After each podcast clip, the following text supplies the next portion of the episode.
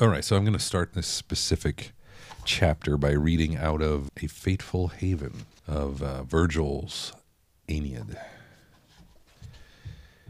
I sing of warfare and a man at war from the sea coast of Troy in early days. He came to Italy by destiny to our Lavinian western shore.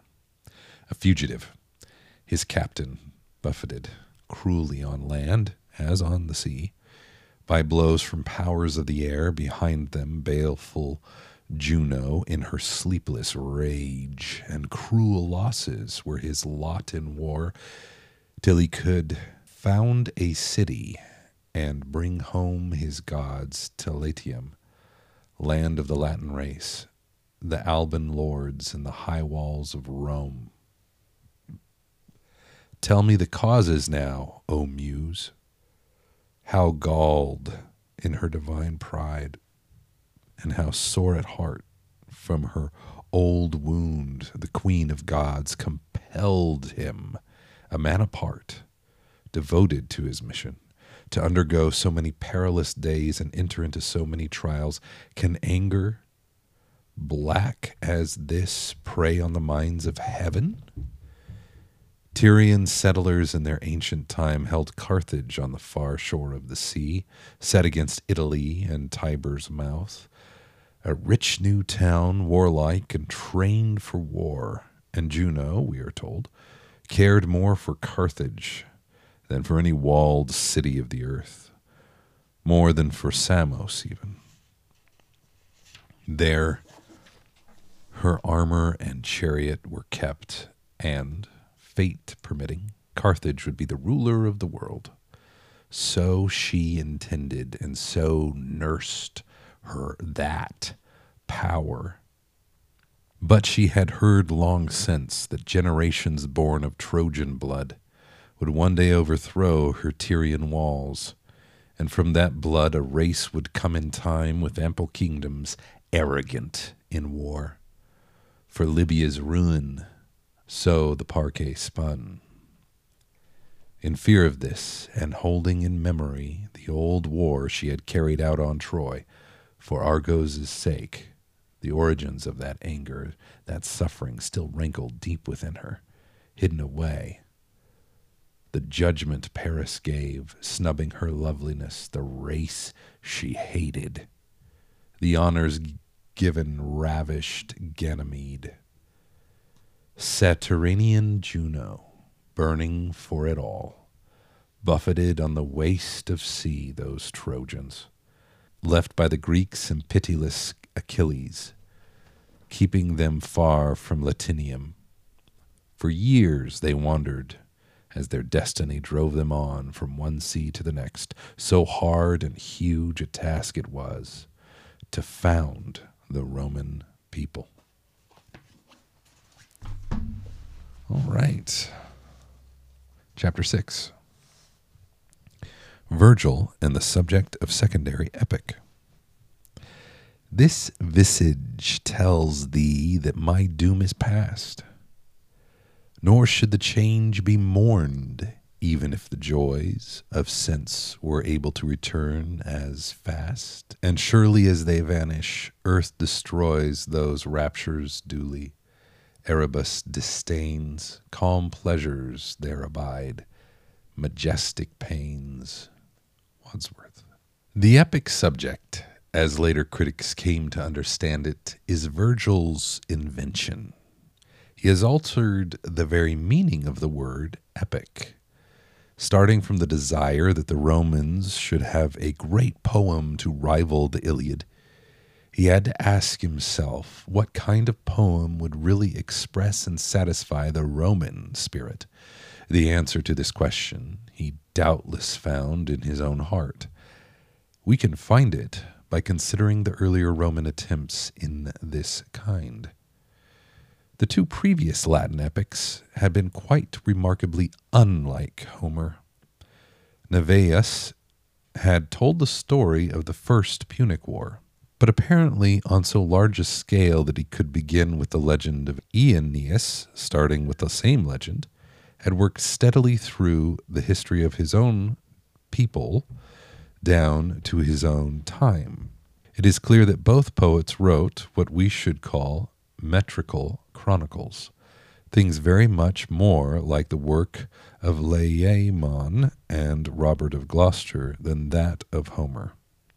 They catered for a taste common to the Romans and ourselves, but curiously lacking among the Greeks.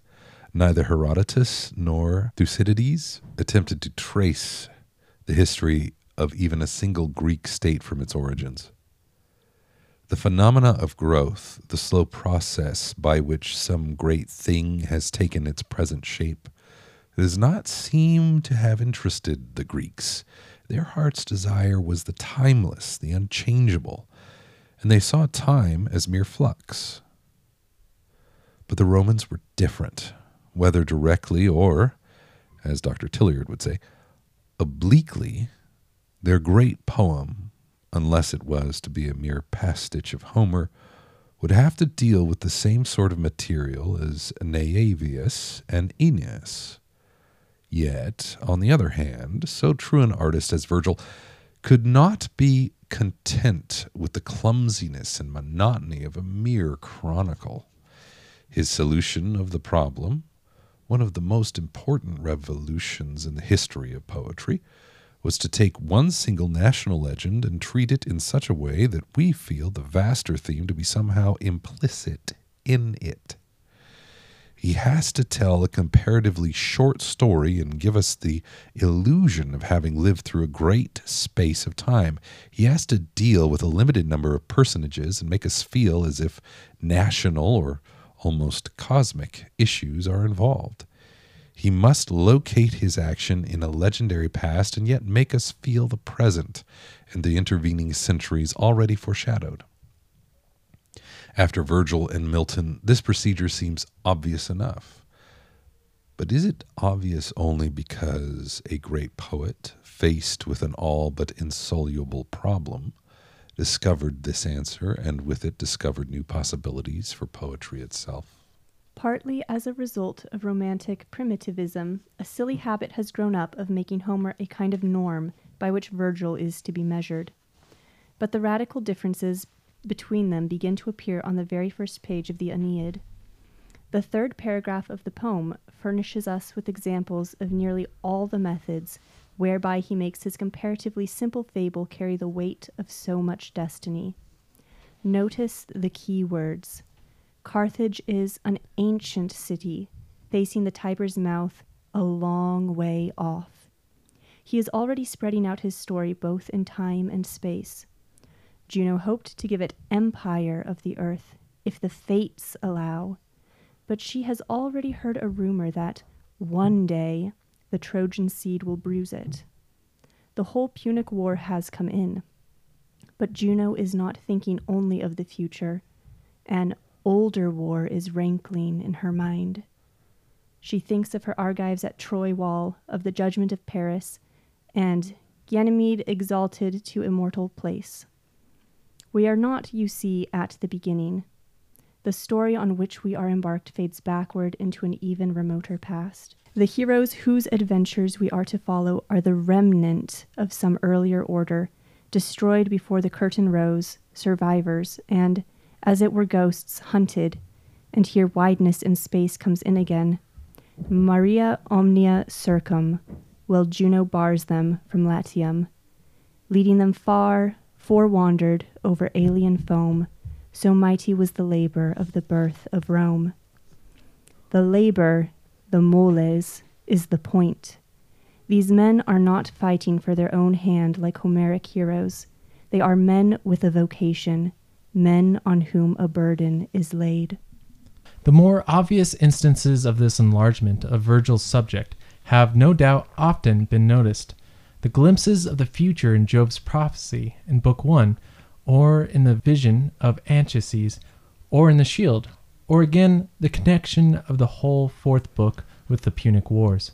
Perhaps the most moving of all these forward links is the visit of Aeneas to the site of Rome in Book 8. The backwards link are of equal importance in determining the poetical quality of the Aeneid. If I'm not mistaken, it is almost the first poem which carries a real sense of the abysm of time. Priscus, Vetus, and Antiquus are key words in Virgil. In books 6 through 8, the true heart of the poem, we are never allowed to forget that Latium, Lurkwood, the hiding place of aged Saturn, has been waiting for the Trojans from the, from the beginning of the world. The palace of King Latinus is very unlike any house in Homer, awful with woods, woods and piety of elder days. Where carved in ancient cedar their old sires appear in order, Father Italus and gray Sabine bearing his hook in token how he loved the vine, and Saturn old, and Janus with his double face. There is a poetry that reiterated readings cannot exhaust in all these early Italian scenes. In the first sight of the Tiber, the lonely prayer to the unknown river, and the long river journey on which the ships startle those hitherto unviolated forests. I do not know a better example of imagination in the highest sense than when Charon wonders at that golden bough, so long unseen. Dark centuries of that unhistoried lower world are conjured up in half a line. But Virgil uses something more subtle than mere length of time. Our life has bends as well as extension, moments at which we realize that we have just turned some great corner and that everything, for better or worse, will always henceforth be different. In a sense, as we have already seen, the whole Aeneid is a story of just such a transition in the world order, the shift of civilization from the east to the west, the transformation of the little remnant, the reliques of the old into the germ of the new, hence the sadness of the farewells and the alacrity of new beginnings, so conspicuously brought together at the opening of Book Three, dominate the whole poem. Sometimes the sense of pace aphoriodi is made explicit, as when the Trojans arrive at Actium and find themselves at last beyond hope, disengaged from the Greek world, and this important moment was underlined by a change of season. Meanwhile, the sun had rolled through the delaying year, and icy winter, roughening the dark waves, was here. Book 3, lines 285. Sometimes it is an infinitesimal change of language which may pass the reader's conscious mind unnoticed, but which doubtless plays its part in coloring his total experience, as when the old Aegean hatreds have slipped far enough behind for crafty Ulysses to become unforgettable Ulysses. Perhaps one of Virgil's most daring successes is the appearance of Creusa's ghost in Book Two. The sad, ineffectual creature, shouldered aside by destiny, must come to prophesy the wife who will replace her and the fortunes of her husband in which she will have no share. If she were a living woman, it would be inexcusably cruel, but she is not a woman. She is a ghost, the wraith of all that which, whether regretted or unregretted, is throughout the poem drifting away, settling down into the irrevocable past, not, as in elegiac poets, that we may luxuriate in melancholy reflections on mutability, but because the fates of Jove so ordered it, because thus and not otherwise some great thing comes about. Aeneas himself is mistaken for a ghost in the next book. In a sense, he is a ghost of Troy until he becomes the father of Rome. All through the poem, we are turning that corner. It is this which gives the reader of the Aeneid the sense of having lived through so much. No man who has once read it with full perception remains an adolescent. This theme of the great transition is, of course, closely connected with the Virgilian sense of vocation. Nothing separates him so sharply from Homer, and that, sometimes, in places where they are superficially most alike. Aeneas's speech encouraging his men in Book One is closely modeled on Odysseus's speech in Odyssey, Book 12. Both remind their followers that they have been in tighter places before. But Odysseus speaks simply as any captain to any crew. Safety is the goal. Aeneas adds something quite unhomeric. One day it will be past time to recall this woe. Through all these freaks of fortune and hard straits we go, right onward to the promised home, the Latinian earth, where we shall rest and Ilium have her second birth. Book 1, line 206. Vicit iter durum pietas. With this conception, Virgil has added a new dimension to poetry. I have read that his Aeneas, so guided by dreams and omens, is hardly the shadow of a man besides Homer's Achilles. But a man, an adult, is precisely what he is. Achilles has been little more than a passionate boy. You may, of course, prefer the poetry of spontaneous passion to the poetry of passion at war with vocation, and finally, reconciled. Every man to his taste, but we must not blame the second for not being the first. With Virgil, European poetry grows up, for there are certain moods in which all that had gone before seems, as it were, boys' poetry, depending both for its charm and for its limitations on certain naivety, seen alike in its heady ecstasies and in its heady despairs, which we certainly cannot, perhaps should not, recover. Mens immota manet. The mind remains unshaken while the vain tears fall. Mm. That is the Virgilian note. But in Homer, there was nothing in the long run to be unshaken about. You were unhappy or you were happy, and that was all. Aeneas lives in a different world. He is compelled to see something more important than happiness.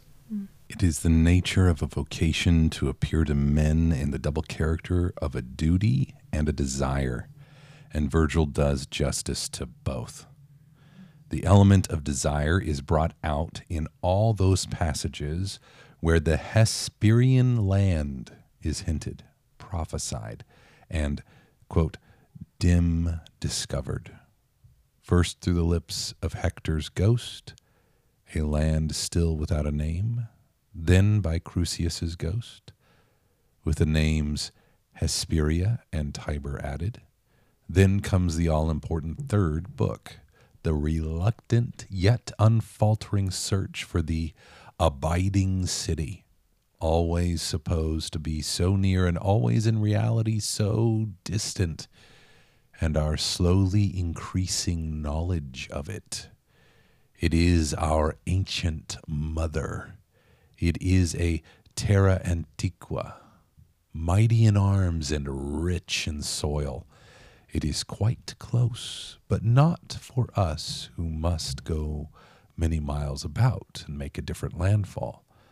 Now it is in sight, but not the part of it we seek. This is the very portrait of a vocation, a thing that calls or beckons, that calls inexorably.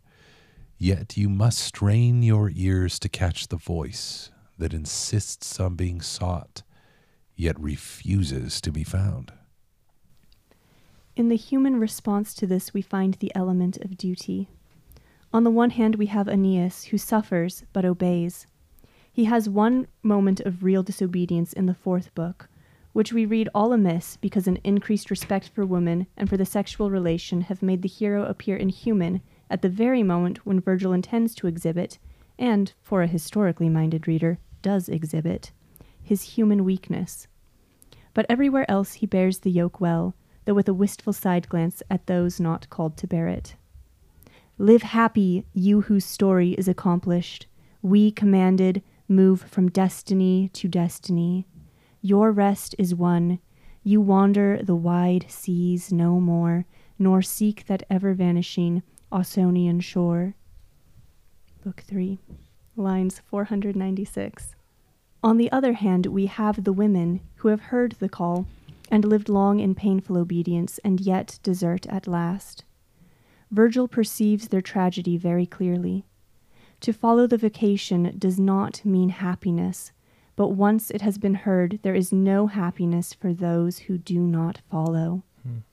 They are, of course, allowed to stay behind. Every arrangement is made for their comfort in Sicily. The result is that agonized parting in which the will remains suspended between two equal intolerables. Twixt miserable longing for the present land and the far realms that call them by the fates' command. Book 5, line 656. It will be seen that in these two lines Virgil, with no intention of allegory, has described once and for all the very quality of most human life as it is experienced by anyone who has not yet risen to holiness or sunk to animality. It is not thanks to the fourth eclogue alone that he has become almost a great Christian poet. In making his one legend symbolical of the destiny of Rome, he has, willy nilly, symbolized the destiny of man.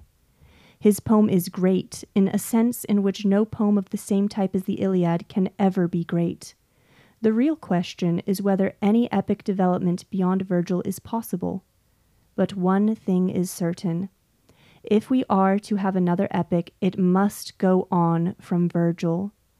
Any return to the merely heroic, any lay, however good, that tells merely of brave men fighting to save their lives or to get home to avenge their kinsmen, will now be an anachronism. You cannot be young twice. The explicitly religious subject for any future epic has been dictated by Virgil. It is the only further development left. That's bold. Wow. he does. How do you like them apples? Okay, so I'm asserting for the audience, if I may sum up, Lewis is saying, "All right, we've got the we've got the primary epic as as as Homer has done, and then we have the secondary epic, which is secondary only insofar as it is a further development." Mm-hmm. And he argues a greater development because he speaks to what he calls vocation, or if you like, the city of man, or if you like,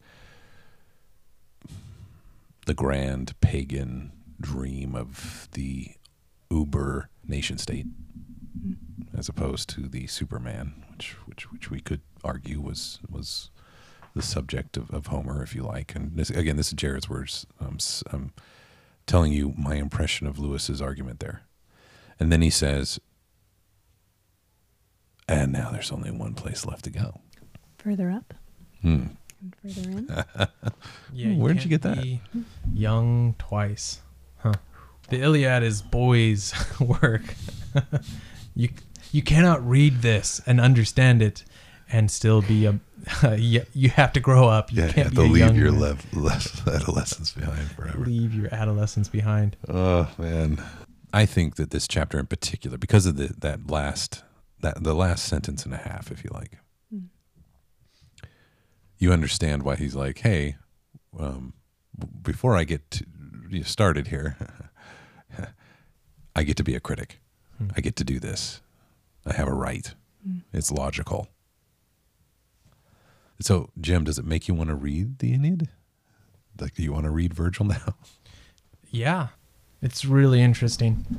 Lewis talks about how Virgil is trying to do this impossible task of drawing the reader into this this huge epic story by creating a sense of space, a sense of context, a sense of time, drawing the reader into understanding all of these things so that when he tells his story, you get it, you understand. And so, I mean, there is a part of that where it's like so much of that is on the reader's part to understand. Keywords Lewis said is those who read it and have perception of it won't be young anymore. They'll grow up. And so that's the responsibility of the reader. And so it is. It's like I want to do that, but you also have to perceive it. So Yeah, you perceive it correctly. Yeah. You have to be. You have to enter spot. into it uh, in the way that, that the poet intended and, and wrote the wrote the poem and, and to enable you to do. I suspect that it's our literacy that prevents us from savoring it. I think that's a big part of it. It takes discipline. You hear about it a lot less than uh, Homer's works. As this relates to us treating epic poetry, there's things that impress me after I'm done with this chapter, and the big one is Lewis could do what so many have done before, where you wag your finger at someone and say, You really ought to read these classical works. And what Lewis does that always delights me is he teases me. you cannot be a man after you've read this well. And I'm like, Oh. He does throw What? the gauntlet down. Like, I'm I'm looking at a sentence here, Jared, and I feel like I could replace it with, you know, to to read this book is not gonna mean happiness for you, but once you've heard about it, there's no happiness to not follow. But of course, you're allowed to stay behind. You are. You, you don't have to read it. It's You fine, may. Jared. Yeah, it's all right. It's, it's all okay. right. you can you can stay in your uncultured land, or you can come on this grand adventure and read and and perceive. and be forced to grow up and never have the joys of youth again. Uh, you can eat mud pies and imagine yourself at a banquet. Hmm. The rest of us, we're busy. You know what struck me was the world building that Virgil was doing about how he would build space and time into his poems. Hmm. It was towards the beginning, and how that was seen as something maybe new or in, instead of just simply a chronological. So, so that always struck me about Homer, having grown up in Western civilization in the Western tradition. There was no preamble in Homer. It's like, and so I was out there floating on the waves, right? What? Even if Homer had said, "All right, here's here's where my hero grew up, and here here's here's where his family's from, and he was married at this age, and and we join him now out here on the ocean," you know, that still wouldn't be the the way Virgil approached it. The way Virgil approached it, I see echoed in Tolkien specifically. So where Tolkien comes in in The Hobbit, he says, "In a hole in the ground there lived a hobbit." Hmm. Uh, and uh, and and I'm going to start at this very very small molecular way, and we're going to kind of expand out. But then we go to the Lord of the Rings, and he starts with Bilbo, and he references of things, and then and then and then he does the exposition with Gandalf. All right, and he spends all this time. You know, remember, remember they're all around the fireplace. I'm doing this more for the audience because you guys remember this, but He's he's sitting around the fireplace and it gets dark and dark and dark and it gets a little warm inside as they're talking about Mountain Doom and stuff like that. And he tells this big dark story and then he pauses the story, comes back in the morning and starts telling the story in the morning and then reaches his long long arm out the window and grabs onto Sam. I eh, you know, we, we take these things for granted in Western civilization. And so that's that's interesting to me, this this idea of what Virgil did, where Mm. he says, "Here is the gods, and here's the national. Here's Carthage, this old city, this Mhm. ancient city, Mm. facing the Tiber's mouth, a long way off. And I'm going to tell the story about about Rome. Yeah, Here's the story of Rome, and we've tied it into the previous pretty quick. And I'm it's like an to- invitation to go on this on this epic with with Virgil. Mhm. Yeah, that's a good way of putting it. And what Lewis is asserting here, where he's handling the personal and what we're seeing as kind of a large scale chronological, as he said, and how he is is managing those and weaves this secondary epic. I also got a sense of Virgil's kind of back to him being a guide. I started reading Dante's Inferno, and in Dante's Inferno, who is the guide? That's Virgil, isn't it? Virgil. Virgil's a ghost in Dante's Inferno. How appropriate. How appropriate. And so when we were reading about Virgil writing about these ghosts and people who were once something, it, it just really struck me. It's like, well, that wasn't on accident, I'm sure. I'm sure. And Dante was Italian. Hmm. But in, in Dante's Inferno, Virgil is the guide. He's leading. He's helpful. He's the helpful guide through this very dark realm. My copy of Dante's Inferno, it's a large edition. It's very large and not terribly thick because it's so large. And a lot of the woodcuts that are used to illustrate it are fantastic. And uh, what struck me as I began to meander through uh, Dante's Inferno was his expectation that I was well read as it related to Virgil and as it related to Homer. Hmm. He just took that for granted. So he was expecting me to know what was going on. Hmm. Well, that's what I got a sense of when I was hearing about Paradise Lost. Milton's Paradise Lost was he expects you to have read, you know, the Divine Comedy, to have read Virgil, to have read Homer, like all the way down. Like this is And to have read the Bible. and to have read and perceived the Bible and Uh-huh. all of its entirety and all of it. So it was like, wow, if I want to get there, I better start at the bottom and work my way up because uh, otherwise I'm just going to be tossed about and not understanding any of it. It's all going to go over my head. And we have no context for this because the books and largely in print today, like if you're in the middle of a series, they're going to stop and remind you every page about things that happened in the last book within the same series. Hmm. No one's going to expect you to have read an entirely different book from an entirely different era by an entirely different author to understand their current work. Hmm. If they do, they're going to give you a summation of the they're going to give you some bullet points. That's true. So yeah. we have What if what if we wrote a book like that? no where- context for that. So you had to have read these 10 other books in order before you read this book. I mean, you could do that in a series, but yeah, like you said, from ages past. Oh my gosh. If, if we're going to really answer this question in a practical way, we need to meet the people where they are currently at. I mean, that where is the consumer at the moment? Partly because of God's extraordinary mercy and because of his unwarranted favor and because of the obedience of our forefathers uh, for multiple generations, multiple, multiple pre American generations of Christians throughout the centuries. We're at a point now where we have time. The thing that the technological revolutions just in my lifetime, which, you know, I'm 42, it's astounding to me how much more people are able to get done and create in a day than when I was a kid back in the 80s.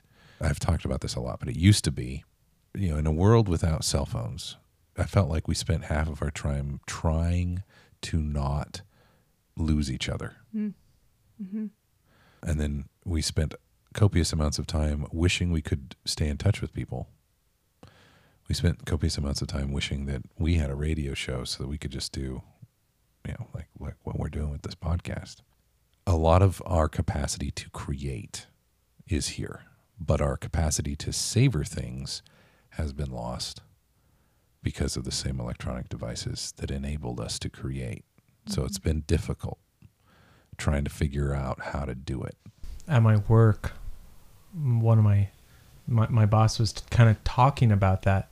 I work in a manufacturing job and he was reminiscing about when they used to have to make things if they made a mistake on uh, something as they were making it, it was a big deal. But because of the rapidity of being able to create now, of be able to have these manufacturing tools that are so much faster than they used to be, if there was a mistake, it would be not a big deal. Just make another one.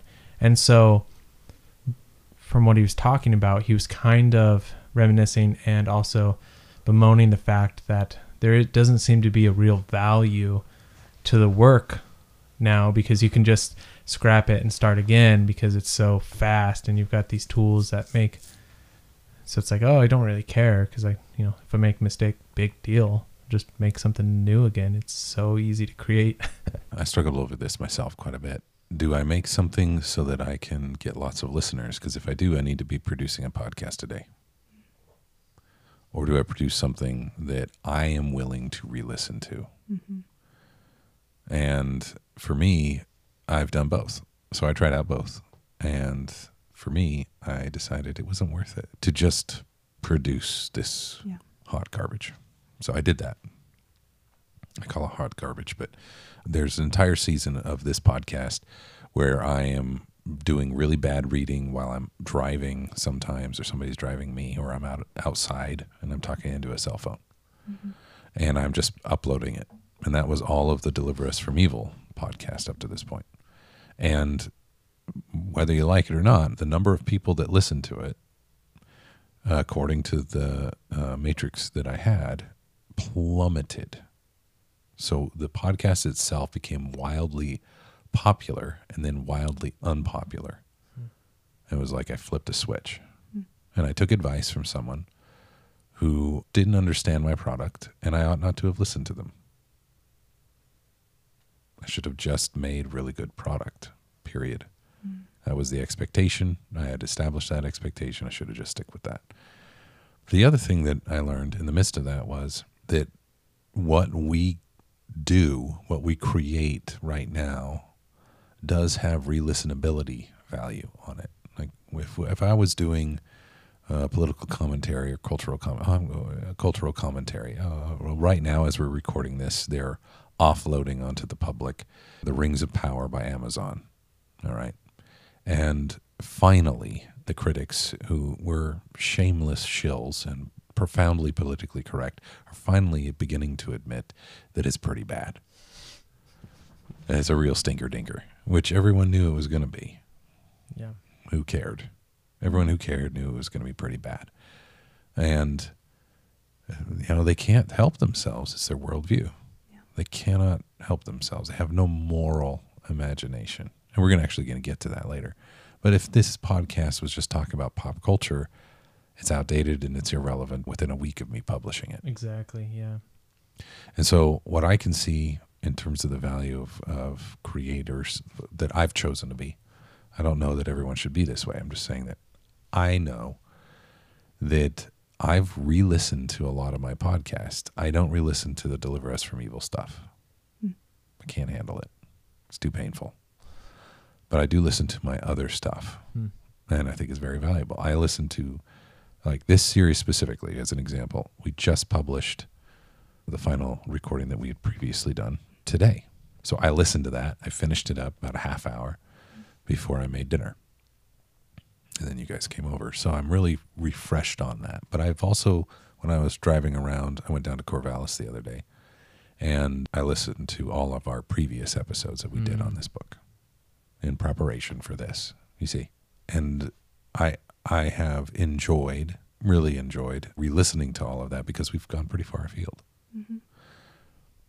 And now that I've consumed this chapter, I have a context to put it in the greater context of the worldview that I'm trying to present to my children, my grandchildren, hopefully your grandchildren, and so on. And speaking to the issue of, of the Iliad and the Aeneid and the Divine Comedy and Milton's Paradise Lost and Spenser's Faerie Queene Hmm. and the Morte d'Arthur and the Ballad of the White Horse. These are sweeping epics. I would like my children to get to the place where they're not reading them out of drudgery or out of guilt, but that they're reading something because they're inspired to do so. Hmm. And they can see that there is something delicious over here. But if you're expecting soda pop and you grow up drinking soda pop, learning to enjoy wine is worth the effort. Hmm. I, I think this chapter for me, as it relates to my taste, has really piqued that for me. Hmm. It's revived that old drive that caused me when I was 26, 27 or whatever to buy the Aeneid in the first place and to buy a copy that would hold up over time, not just dry out and fall to pieces. And hopefully, one of my children, when when they get around to listening this, will will have inherited my library, and they will have access to what is in my library. So, this is exciting to me. The Aeneid is, and and it begs a question that I have for you guys: If theoretically you guys were to start a podcast, Mm-hmm. what would you do? We've talked about that a little bit. that, And yeah. one thing I would like to do is is to capture family stories like when grandpa sits down and Mhm. spins out a yarn. I'm like, "Oh, I want to hear this again." And Mm. I want any children we have to hear this and I want it to be Yeah. I want to yeah. gather with my cousins and listen to this, you know. You know, it was very. You know what Mm. you did with your family on the madness of Bill Bauer. You interviewed some of your own family and and long term family friends, and I thought, wow, that was so great. And I heard some of the material that didn't make the cut that would not help the telling of the story of uh, the madness of Bill Bauer, but it was just like a gem all on its own for posterity and for sharing and for you know um, long after these people are gone out of uh, your life you can go back and listen to that and, and have that. I've heard it said from family members and from from other people from older generations that we, maybe me specifically, maybe my generation doesn't enjoy family history so much that we don't want to hear it. Mhm. But I think in some cases it's that older generations don't know how to tell it and pass it on anymore. Like Yeah. it's hard to sit down and actually find out new things and I'm always delighted when I when I do hear a new story or you know, oh, I you know, I hardly know anything about my great grandparents and so I'm like piecing together what I think they might have been like in my mind and so if we said, "Hey, grandpa, think it's because- we're we're going to sit down and yeah tell a Mhm. story a week. You know, it's not something you have to try to fit into a social thing. It's not pulling out this story that sh- is the one you go to, and so it's the Mhm. one we've always heard. It's okay. This is where we left off. Where are we now? Like, I want this history. yeah i want Um, this generational context You Yes. said this was one of the things was This the generational one of the context. But what was something else? You said one of the things. So what was one of the other things? stories themselves. I think we've talked with you about this bedtime stories with Jim and Annalisa. Maybe Jared in the corner piping up Yeah. whenever he has a yes uh, well i Yeah. mean part of that was uh, jared's telling of peter pan that he never got around to No, I didn't. I didn't finish Peter Pan. I, I'd like to add one more thing. If I was wiser and a better man, I would do a reading of the epics, starting with the Epic of Gilgamesh and Oh, Job. We might as well do Job. start with Job. Have era appropriate instruments doing the droning and the whatever. plucking behind to kind of carry it and do it in the style similar. I looked for something out there in the world of the internet, kind of what I'm describing. I couldn't find it. So, Well, It's a niche to be if, if we were better men. Well, I you know after this, I'm I'm definitely excited about hearing you guys' podcast. oh yeah, mm, yeah. which Stay one? tuned. All of them. All of them. If if I have any advice for people that are going to start a podcast, there's a ton of value in the one shot where you don't have any editing at all, and you just sit down and you just do it, and then you upload it. Mm-hmm. You misread it, and you do this, and you do that, and you kind of do things kind of kind of janky, and start with that standard if you like. Mm-hmm. And if you don't, then uh, it's going to cost you money for the entire duration of the podcast. Mm. Hire an editor and hand over the audio to them to edit who is passionate about what you're doing. And you need to recognize that the editing takes as as long as as the recording, sometimes longer. And I don't recommend doing what I did, where I brought in multiple elements and multiple this and multiple that. That is That's like a production level. insane amount of work. Yeah. Insane amount of work. It sounds Amazing. amazing. Right. And it draws people in and it's really good. Also, if you guys decided to do the reading, and I'm speaking to the audience right now because there's like a dozen people that listen to this podcast. I would like nothing better than for the dozen or so people that listen to this podcast to actually begin creating content. You should do it. You should start a podcast. And a couple of side notes on this my setup here is pretty nice. Mm-hmm. And people are drawn into it. Having headphones on, having a quality microphone makes a big difference. as an example, when we started this podcast, I had a cheap microphone and it slowly died throughout the podcast. Hmm. And now I, you know, was able to purchase a third microphone that was high quality, and now that's going to show up now. You know, in the last couple of episodes, this will be showing up, including this one.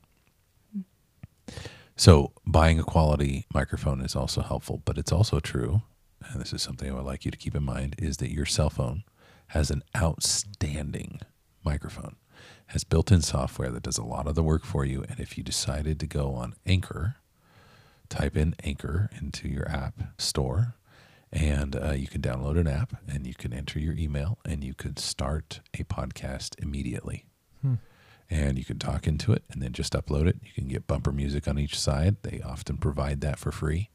It's one of the more remarkable pieces of software I've ever seen. I do strongly recommend considering that for the new podcasters out there that want to do it. It's brilliant. But if you want to do something that's going to last for multiple generations, you need to keep in mind that it has to do more with the content choices than with the hardware. Hmm. So, what is your content going to be? Can you record something that you want to listen to? And if you're like, oh, I can't stand the sound of my own voice, I don't have anything to say to you. You're, you know, it's too much work to convince you that your voice doesn't actually bother anybody besides yourself. There's no way that I'm going to convince you that that's true. There are people whose voices are extremely annoying. They're the ones that make the most money off their voices because they're distinct. Affleck. Hmm. So if you want to start a podcast and you want to contribute, get involved in the creation game instead of just being victims of everyone else's sub creations, please do it. Please do it. And there's a mountain in American and Western civilization. There is a mountain of content that has not been touched. Not been touched and you could approach that and you could make an impact in the, your little piece of the culture. You could stop being a consumer and start being a creator. It's not hard, and it is worthwhile, and you will have a built in audience, and especially if you make something that you will listen to. So for me, I would love to finish several books, several works of literature. So I published Peter Pan, a couple of episodes of Peter Pan, and I realized I need to do I need to do my small and smalls curriculum. I need to act like I'm not going to live for another 50 years. I need to act like what is the most important thing that I get recorded and offer commentary on. That's why I'm choosing to do what I'm doing in the order I'm doing it. Hmm. Now, I would love to get to the point where I'm doing Peter Pan and Winnie the Pooh and who knows, The Lord of the Rings with commentary. Who knows? I would love to do that. Jared's not recording Lord of the Rings and doing commentary talking about it. What is the matter with Jared Bauer? Who is Jared Bauer? He's an imposter. This is an imposter. but I decided to do the small and smalls curriculum because in order to change the world we live in, in order to change the world we live in, I need my children and so on, multiple generations, to have access to the things I had access to, to the truths that I uh, you know, I've I've gathered a, an inheritance or a momentum of revelation, if you like, of insight, of beginning to think outside the matrix. And now that I've been red pilled and I can see, oh my gosh, the power of creation, the power of of functioning as a sub creator, of of not surrendering the medium that is the platform but rather of of creating my own and insisting that everyone else I you know has everyone has to deal with me now. There are evil men who listen to this podcast hoping that they can get some leverage on me. Weird but true. Of the dozen listeners, maybe two of them were just opposition research. Crazy, right? Hmm. And yet that is the truth. So what I'm hoping to do with with this is to inspire people is to perhaps even prod them into becoming creators if you guys became podcasters and you started creating content that was if you could do winnie the pooh if you could do some of this other stuff that enabled me to drive down the road and just turn it on with a car full of kids. Mm-hmm. Man, that would be great. Hmm. That would be pretty cool.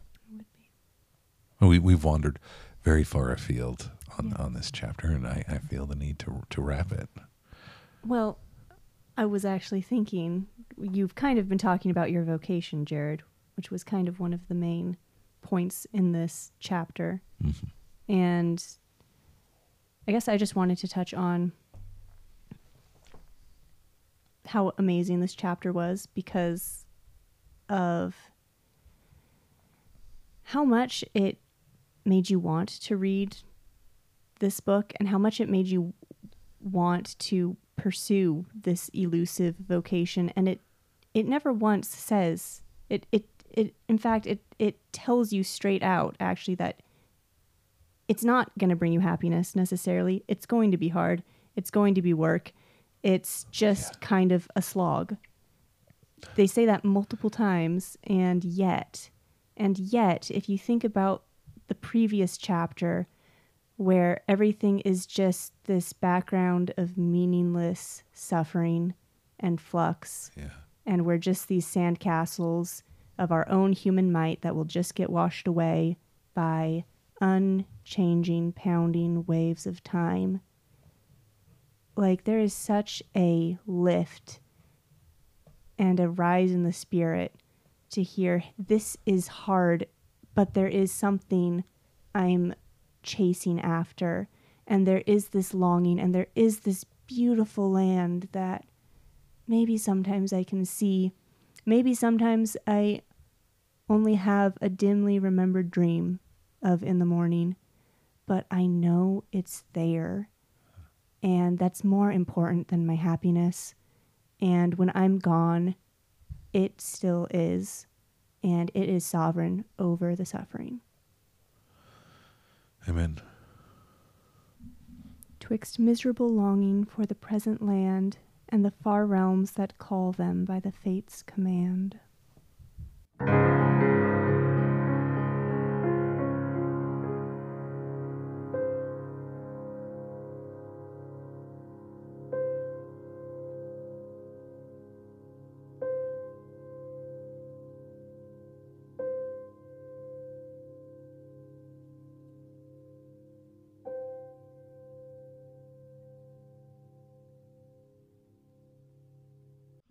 Have you Yeah. ever read Bambi? That will make you lose your adolescence. in, in the best way possible. Like you'll grow I'm to be sure, Jim. I'm sure. In the best way the best possible. way. No, oh, you say the best things possible. No, I was trying to refer back to Lewis where he's like, a we know what you did. We know I'm what you did." glad did. anyone who hears that will Yeah. have the whole so it's okay when. Lewis says it. but I know. It's Yeah, okay, it's when, okay when Lewis Lewis- says it. When Jim says it, it sounds like sex. to be fair, Lewis did use the word sexual in this hmm. chapter, so I. He did, yeah. He did. It was it was it was pretty inappropriate. I was outraged. So Yeah.